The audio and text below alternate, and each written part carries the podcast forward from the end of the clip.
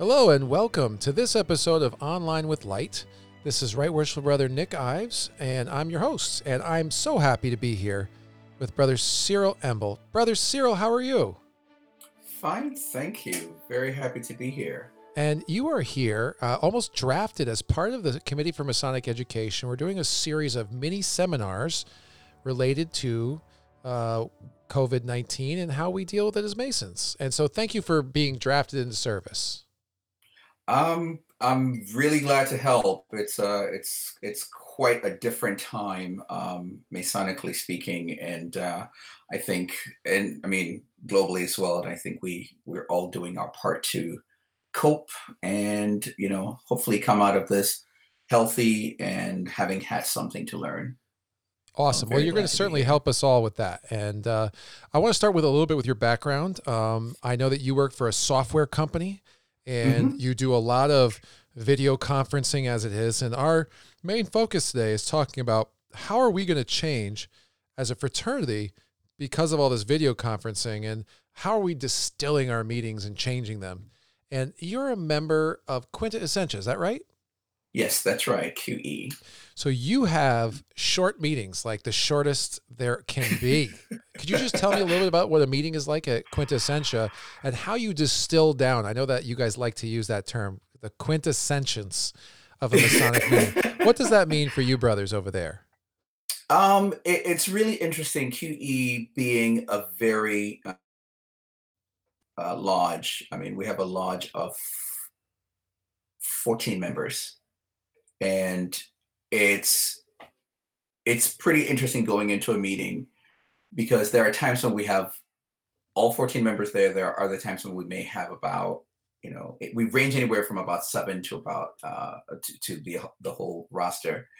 Um a lot of the qe members have a technology background. It's not a requirement for the lodge but it just kind of happened that way. So for them um, coming to a meeting means you know, being there, getting the meeting over with, which means whoever is leading the meeting, the master or the senior warden, or even any brothers who have anything to report, have already come uh, are already coming in prepared. Um, we're not spending a lot of time reading minutes. The minutes are usually typed up, shared with the entire lodge in our secure um, online group, and then the main points of the minutes are highlighted. So if there's a question that needs to be discussed, that's brought up. If there is a decision that needs to be made, that's brought up. So our meetings tend to be extremely condensed, very short. Then you know we move on to the fellowship. And I think that's an interesting point you make that you come to the meetings prepared. Um, yes. I, I've been to meetings where brothers look around and say, "Well, I'm going to propose something new. Let's brainstorm." And they're brainstorming in lodge, and that seems to be an, an awkward process. And I've been to one quintessential meeting, and it was right to the point, and everyone knew what was going on like before the actual vote went down. Um, yes. It's a very different model. I really enjoyed that. Yeah, um, it, it is. It, it's it's become a, a, a thing where ritual is important. We want to focus on that um, we want to dedicate a lot of time to our fellowship and our activities outside of lodge. So we make sure that the meetings are concise and condensed and everyone is well aware. The emails go out, minutes are highlighted. And eh, of course, there are times when an issue will come up and a vote will have to be held. But so far, the two masters that I have been privileged to be a member under have always followed the same format and been very precise. Hey, this is the decision that needs to be made. This is my suggestion. Do we have a discussion? One or two people say something. If something needs to be tweaked, it's tweaked. The vote is taken. We're done. Um, we're not trying to brainstorm that's what the fellowship is for. We'll brainstorm, you know, during that time. Whiskey helps the brainstorming, correct? Yeah, makes it go down. Um, most of your meetings are held um, in the graduate club. I know that you have some that are held in New Haven as well, but you you've had meetings right there in the, the small little side room, and then gone right to uh, fellowship. Yes, the the graduate club is a great place to meet because they do have those little uh, side rooms, and uh, there are times when we have uh, we even have our festive board. Depending on the number of people uh, present that evening, we can have a very small room or we can have a larger uh, conference room. But um, it's you know going back to the colonial days where um, the members of the craft met in a tavern, had their meeting in a separate private room and then you know had their fellowship afterwards. Um, so the graduate uh, club provides the perfect venue for for something like that. Um, but yeah we we have our meetings right in the graduate room. We have important discussions decisions are made sometimes um, right there and then. I remember my my uh, ea degree was held at the graduate club and, and, that's pretty neat. You you did it right there. That's awesome. That's yeah. memorable. I'm sure. Yeah. Um, so I, I, would have mm-hmm. a question. You mentioned the role of technology. Uh, yes. Uh, that that plays a, a, role in helping to prepare your lodge in advance. Could you just talk mm-hmm. a little bit about like what kind of technology you, you use? So if uh, you know if a lodge was out there thinking to themselves, how can I streamline this meeting? Because you know some lodges you go to, it's two hours of minutes and nothing really.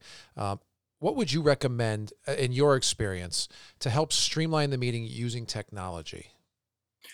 Well, the fortunate thing is that we are, you know, we live in a time where such technology is available and a lot of times it's free. So we have two email addresses, um, well, two email groups, which is one membership and the other has, you know, friends and family and members of QE. So if it's a, um, a social event that we need to announce, that goes out to the larger group. If it's a large business that needs to be discussed, like our minutes and such, that will go out just to to the group of members. So everyone is coming in having access to the minutes so that you know the master can just simply say, okay, the minutes were sent to everyone. Here are the main highlights. And then we vote to accept the, the minutes because everyone has it, you know, easily accessible on their phone um, and has the ability to read it before we come into the lodge. Um, more recently, because of uh, social distancing, our meeting has included Zoom. So our last um, our last meeting was supposed to be our festive board. Unfortunately, because of social distancing, we couldn't. So when we received the email with suggestions on, hey, what are we doing? Are we canceling? Are we meeting? Um, Brother Charles came up with the idea of having a Zoom meeting. And then, of course, the jokes started coming up. Yeah, we'll all put on our tuxes and, you know, just be in our boxers from the waist down. And um, although those were jokes that went flying back and forth, when the meeting started and we all got together, I would say about 80% of us had our tuxes on, you know, just to maintain that that feel of uh, a sense of formality and sort of a semblance of actually being in the graduate club for our our festive board. And that went really well. Usually for the festive board, we have um, a you know cocktail hour and we have very formal toasts during that time and we kept the same format. Um, we all had our toasts on screen, and um, different people were chosen to give the toast, and it went extremely well. Well, it seems like I know that we can't do quote business as a lodge over Zoom or anything like that mm-hmm. because of the secrets, but it seems like the important part of the meeting didn't really include the secrets. The important part was connecting and talking with one another. Is, am I capturing that right? Oh yeah, uh, it was extremely uh, you know useful to get together and and connect that way. Um, it also helped us to sort of air our feelings on what's going on around the world and dare I say even our fears of what's going on around the world. Um, and we took that opportunity. Usually, the festive board also in, includes a discussion topic, either someone presenting or leading a discussion topic. And we kept the same thing. Um, in this case, our discussion topic was okay, when this when all this is over, what are some of the activities that we can we can engage in to jazz up, you know, uh, the lodge and to get keep um, our interest level high. And you know, suggestions came up for let's have a fellowship camping trip. Um, you know, family included. Um, let's, you know, have some topics that you know relate to the craft but go a little on the far end of you know of the spectrum let's discuss such topics and so my suggestion was let's discuss what is the main purpose and message of ritual in general any kind of ritual what is it how how does it shape us so that's gonna uh, our next meeting. That's gonna be the topic that we're going to discuss. But it's uh, it, it it was a perfect opportunity for us all to get together, and I'm glad we didn't cancel the meeting, but rather moved it online. That's great. And, you know, it's there's a couple of things that interest me, but I'll say that since we've been social distancing, I've mm-hmm. been on the phone and on video conferences with Masons like crazy. Like, yes, we, we couldn't stop. The phone has not stopped ringing. Yeah, and it, it's it's interesting. It's almost like everyone is forced to reach out to someone um, because we're no longer taking for granted the ability to meet in person. You know, having lost the ability to meet in person, we are more um, aware of how precious that is. Um, I usually would call my four siblings, you know, individually but then last Saturday, I piled them.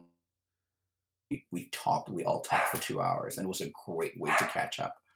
Um, it's funny. My wife's family did that on Sunday. We always do the. She always does the individual calls, and she's like, "No, mm-hmm. let's all do this uh, Google thing, and let's let's all uh, do the with the screens." I said, "Okay." So we actually did FaceTime was what we did, and I showed her how to link everybody in, and um, we had not only her but her sister, her parents, her grandfather, uh, the kids. Uh, yeah. They're in California, and everyone was like all together. And her mom actually said, "Boy, I really like this. We should do this again." And so, and I'm I'm really liking it, and I think it's one of um, it's really one of the more poignant, um, you know, lessons that we're going to take from this period of um, of challenge is that going to a meeting is is no longer a you know just another thing that you can take for granted. It's it's a huge privilege because you can because uh, very seldom do we think about the fact that there may very well be a time when we won't be able to do this. But now here we are. We're not able to actually meet in a lodge room and go to a meeting. So i'm i'm i am learning that this is just extremely you know it's a huge privilege that we shouldn't take for granted. And i'm hoping that the entire craft comes to that realization. We i tell you it's interesting how uh, there were certain brothers who hadn't been able to connect before uh, we had one brother of meridian lodge that i'm a member of and he lives in new york city and he actually was like i'm really happy to get to see everybody and, and we yeah. said by the end of the conversation you know we do regular lodge but we should include a virtual lodge once in a while just to reach mm-hmm. out to people or maybe someone's at home and it's hard to come to lodge or they don't like driving at night and it doesn't have to replace lodge in addition to but you're right that that lodge experience is so much sweeter um, yes. when you're in person uh, one thing yeah. you mentioned about you have two emails one for mm-hmm. the craft the membership but you also have a family email that goes out to everybody and i thought yes, that was family really and friends that's interesting that you you have this like second circle that's still part of your lodge. And could you just talk a little bit about the role of family at Quinta Essentia Lodge? Um, the well, family to the craft is always important. Um, uh, we're all men of you know family age, and we not only want to bond as brothers, but it's you know no brother is complete without the entire brood of people that make them who they are. So it, it is extremely important that when we do, when we have our fellowship events, we we make every effort to to include um, our, our family. And um, in the case of Key, one um, formal fellowship dinner, um, our, our, one formal festive board is right after the installation of officers in January. And for that, all the spouses are are um, invited.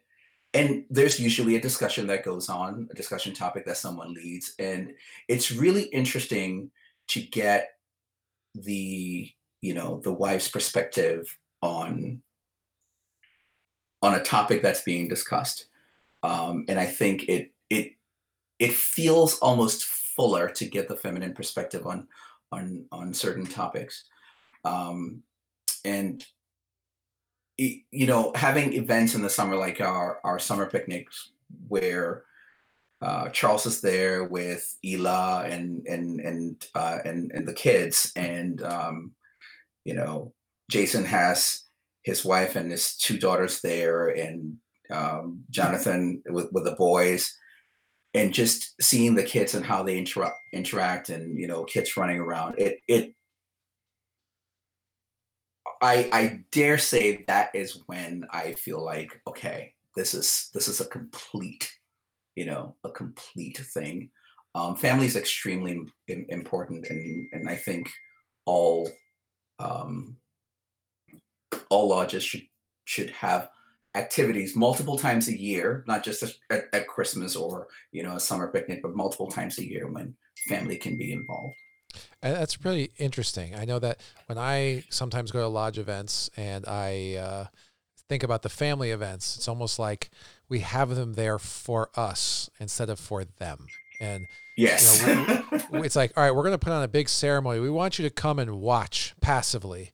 Uh, what you're talking about, having people actually uh, share in the discussion and uh, give perspective. That's uh, a really engaging topic, which probably makes them a little bit more supportive of the rest of it, which I think is pretty cool. Um, yeah.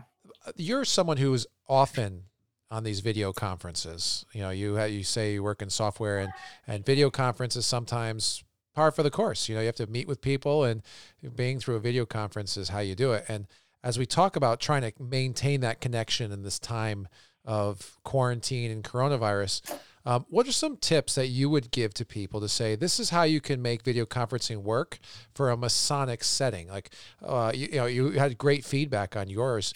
Um, what do you see as being a, a functional like way of going about this? Is how you have a good, strong meeting that isn't awkward and isn't funny. So, um, it's it's important to I mean, fortunately, the the structure of a, of a Masonic meeting you know, helps to move things along. There are points at which, you know, um, discussion is solicited.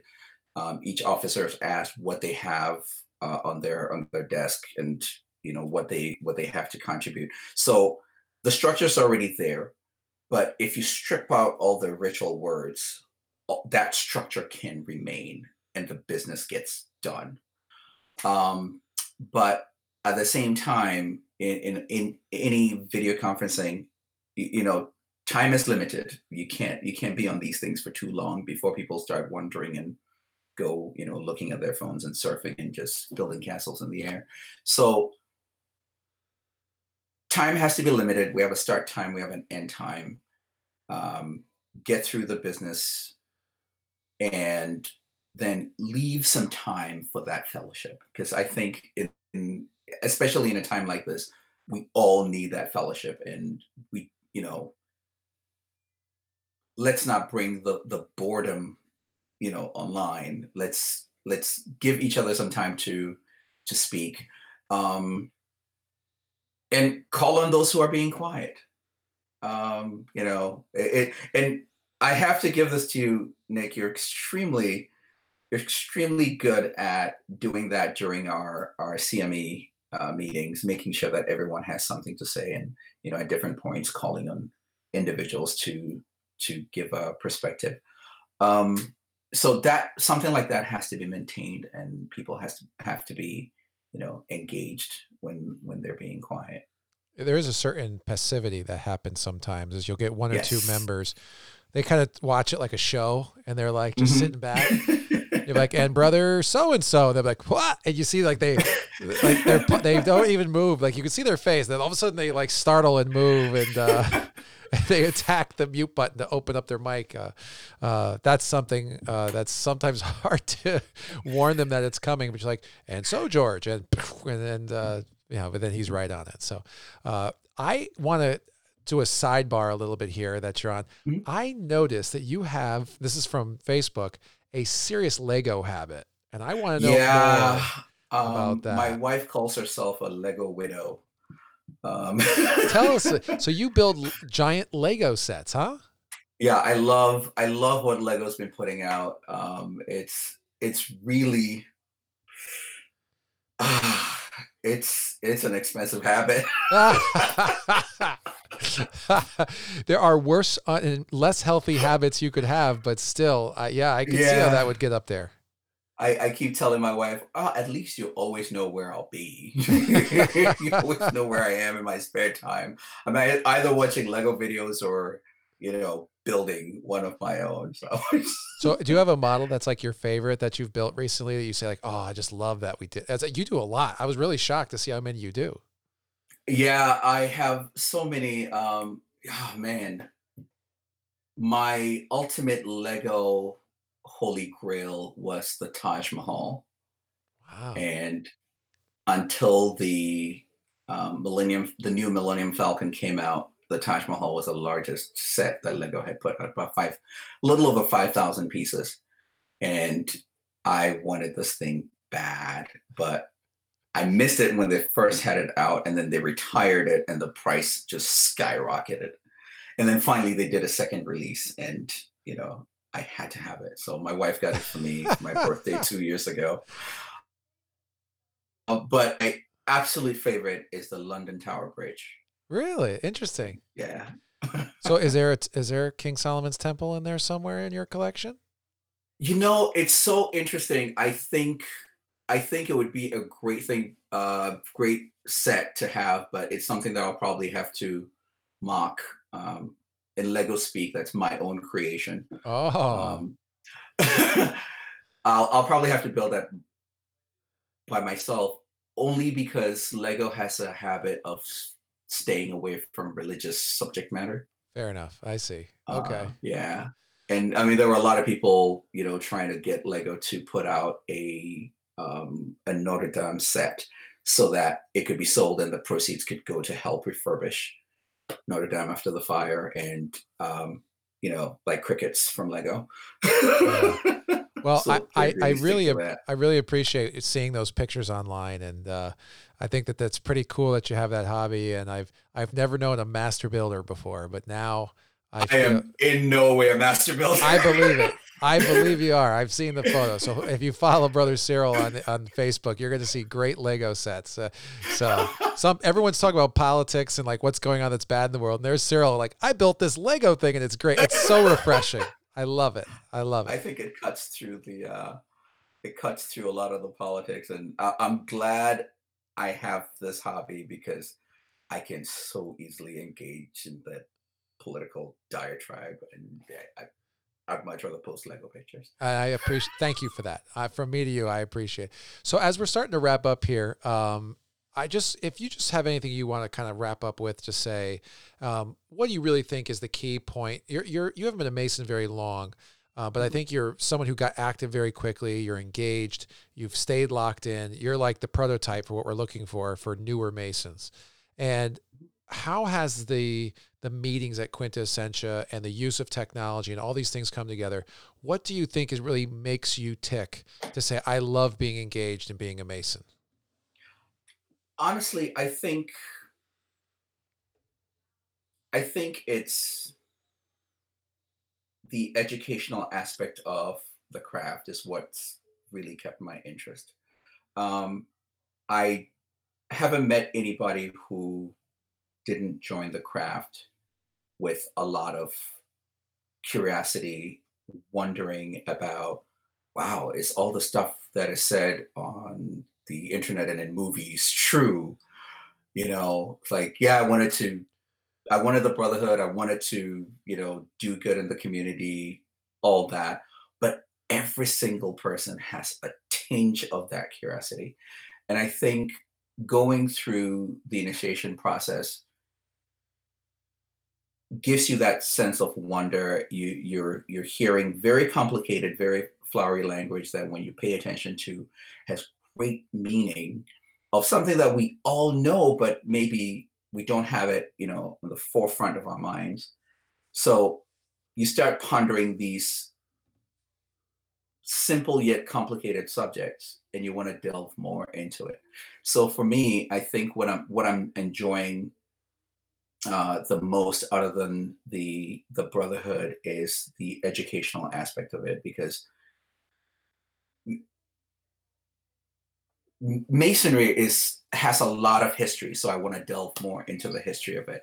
Masonry comes in with a lot of spirituality i want to delve more into it.